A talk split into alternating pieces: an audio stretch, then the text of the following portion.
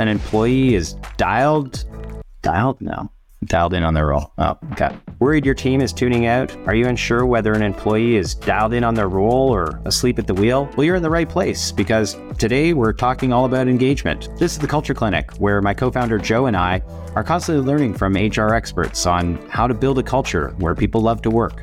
My name is Skai. I'm one of the co founders here at Guusto, and I'm joined today by my colleague Kwesi Thomas, an HR expert in the rewards and recognition space. Kwesi, let's dive right into this week's topic. So, is your team really engaged? Uh, and the first question I have for you is Have you ever felt disengaged at work? And could you describe that? Yeah, I'm sure a couple of times throughout my career I've had that sort of disengaged feeling. One that's most memorable to me at one point at uh, when I was at BlackBerry I had the chance to really build uh, new programs and sort of new, t- new a new team and had a leadership change. And the new leader didn't didn't value those programs the same way the previous leader did, and really changed direction. And so a lot of the support and opportunities that I had at that point really got changed. I was I was asked to sort of do a more traditional uh, rewards role for a while, and I think for me that was a hard time because I remember being uh, really proud of what we had built, and I felt that it was all being stripped and kind of pulled back a bit. And so um, I felt really disengaged at that point. It took me a while to sort of um, re-engage, as it were. Um, actually, it happened when the leadership changed again, but that that that uh, that did take a, a, bit out of me for for that period. And yeah, so I think yeah, I think back on kind of my career and uh, times that I've been disengaged you know, previous to Guusto here, we ran the tasting tour company. So, uh, okay. taking people around to different restaurants in, in Whistler. Um, uh, Joe and I did that together. And um, when we started that company, it was really exciting. And uh, there was a lot of growth. And, um, you know, it was our first company and whatnot. But we, we hit this ceiling where when Whistler got really busy and we had a lot of bookings and whatnot, the restaurants were all really busy as well. Right. And so we kind of like just hit this growth ceiling. And so, like, if I, you know, think of kind of like what really disengaged me there was just like a lack of growth potential, right? Like, there was, okay, we, we know the limits to right. kind of like this business and, and, and then just start. And so, like, I can completely kind of empathize with employees that have that similar experience, right? Where there's, there's just kind of a lack of opportunity to, to grow. Like, do you see that as kind of like one of the main kind of drivers of disengagement? Yeah, I, I think that's that for a lot of people, being able to see like what's next, or being be able to see what what they can grow into, or what the team or what the work can grow into, really is part of what what drives engagement. And so, I do, or sorry, or what feels engaged. And so, I completely agree with you. When you don't see that growth potential or that next step or what's you know, that's hard to be engaged.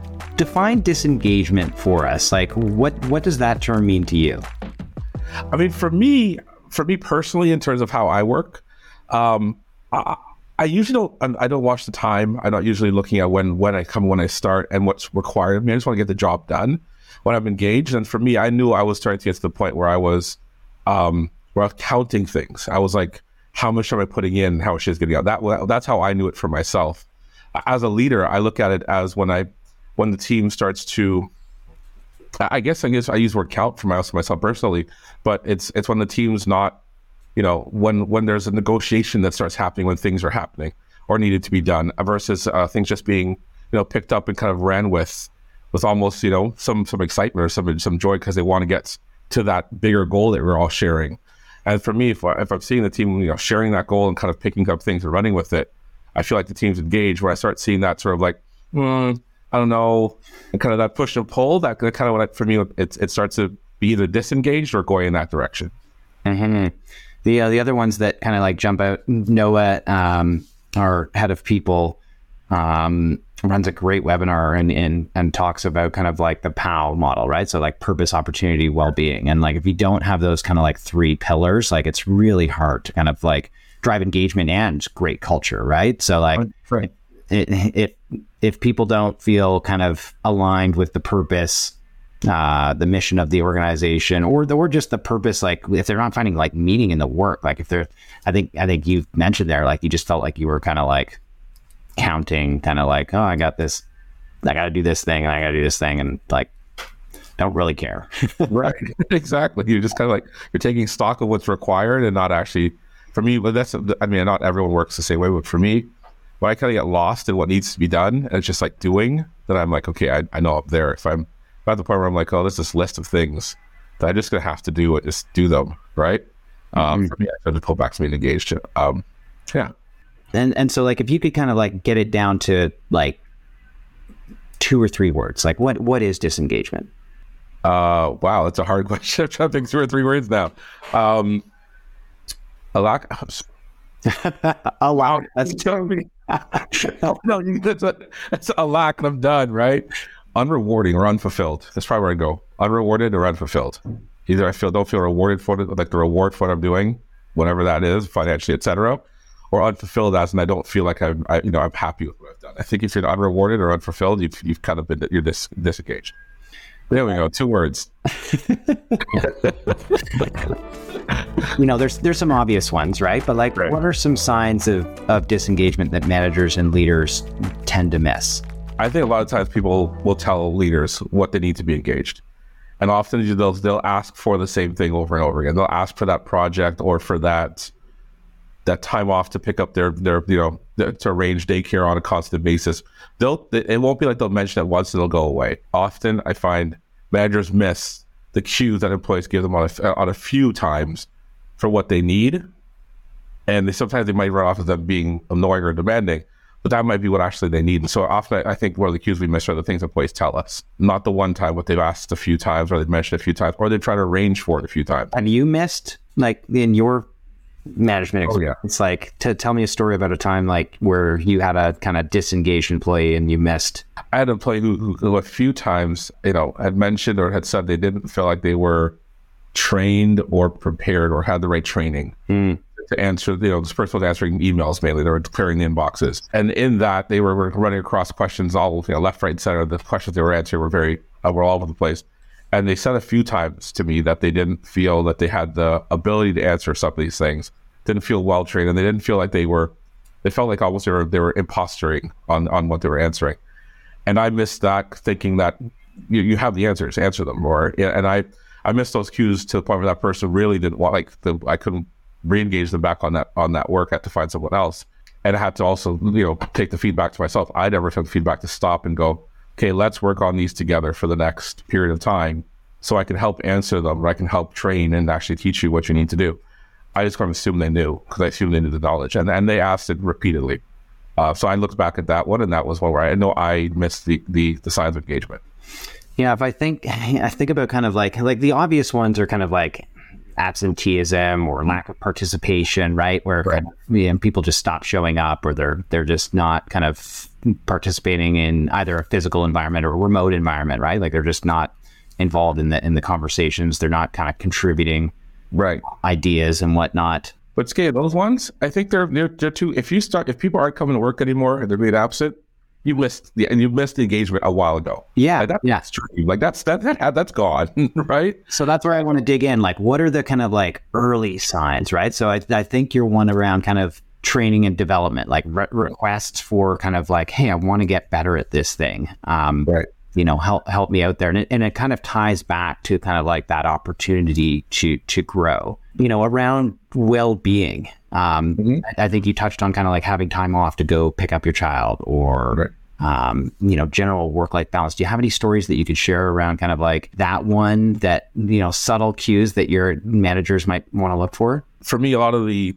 time off situations are become less and less of an issue because most employers are very have changed how they approach time off. For example, I have someone now who has a, a child that has needs and they need to leave at a certain time. Their shift is the shift will typically be you know ten to five that they're working, but they've got to leave for uh, about half an hour to pick up and drop off the, the, the child, and they, they can't use any of the services that they don't want to because of the child's needs, and so they've asked it and asked it and asked it. And I thought we missed it, um, and I think you know, we finally kind of went, oh, now I understand what you need, and so we've put in that half an hour and said, okay, cool.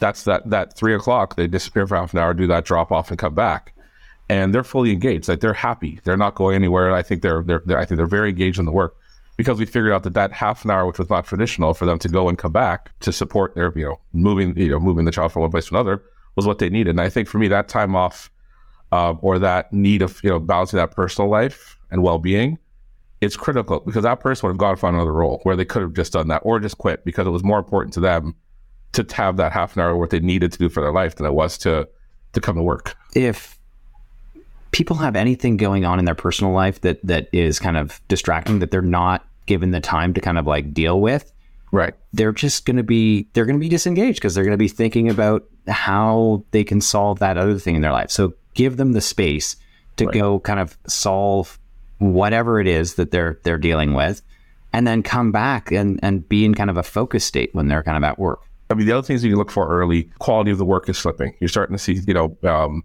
small mistakes on a regular basis. Regular basis, right? There's a rush to get through things versus a, you know, methodically try to make sure it's done well. I think so, for me, when they're engaged, it's more like, can I get this done quickly and off my plate, right? Uh, and the other one, the big one phase, if they if if the work starts being passed on, right? Like it, it, it, when especially when someone has, if you're asking for an opinion or input or a decision, but they're deferring those always to somewhere else, where it's like they don't have to take that uh, that investment of mentally putting in the work or putting in the opinion or giving or stepping out there. Those are the ones I look for when they're starting to just pull back early in terms of you know giving, especially if they're you know they're usually in that state where they're giving ideas or giving suggestions or you know helping others with work, and then you don't see those things happen anymore. Usually something's going on there. What can cause previously engaged employees to kind of flip and become disengaged from their work? big changes in the work itself. So if you're changing the work that they're doing without understanding what that means to them or what they are losing or changing, um, a lot of times we would just think, okay, the work's changed, no big deal. Yeah. Or they're still doing broad X without understanding that part of that small, you know, part something in that work that would have been smaller to, to your vantage point was big to them. And so a lot of times if the work is changing and understanding what's changing for people in there, your example, right? Like you talked about leadership change. Maybe maybe you can like share that story and, and kind of what what changed in leadership that caused you to kind of disengage. the big one was that the, the new leader um, had a you know almost a dismissive attitude to what we had what we had accomplished before they got there, and then was asking had kind of said, "Okay, great, that doesn't matter. Those are all small things. Go away. Let's do these things that are actually more and more important." And it wasn't I didn't disagree that there were other things that could have been used or resources could be used a different way. It was almost like it was almost a dismissiveness to what we had accomplished. We had done a lot, and we're proud of the things we had done. And then we're told kind of like throw those away and like focus on something else. And it was almost it was more probably the, the disregarding of the accomplishments than the actual work that they're asking us to do. That was probably most most disengaging. Yeah, and it, it kind of ties into kind of like a a, a change in recognition, right? Right. Or a lack of recognition with the the new leadership. And so either Correct. with with a change in leader or even your existing leader, if for whatever reason a lot of the work that you're doing no longer is getting recognized um, by your leader or or your colleagues, there's got to be kind of a, a, a cause for disengagement.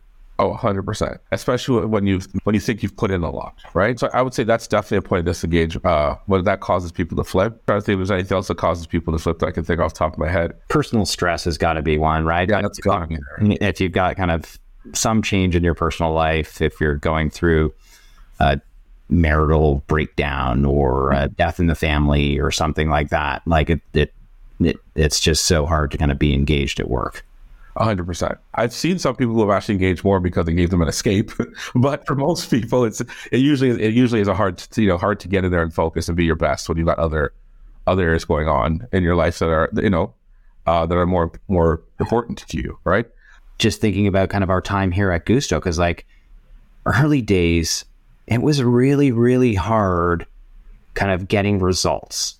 Mm-hmm. we were trying all sorts of stuff and and and like nothing was working. And this is kind of back when when Guusto was um, just a mobile app for kind of like sending a, a beer to a friend or a bottle of wine to a client and whatnot. And we'd get these little spikes of kind of like pr and people would kind of use the the application but getting people to come back. And, and we were working so hard and we'd, we'd try like these different things. And then nothing would happen.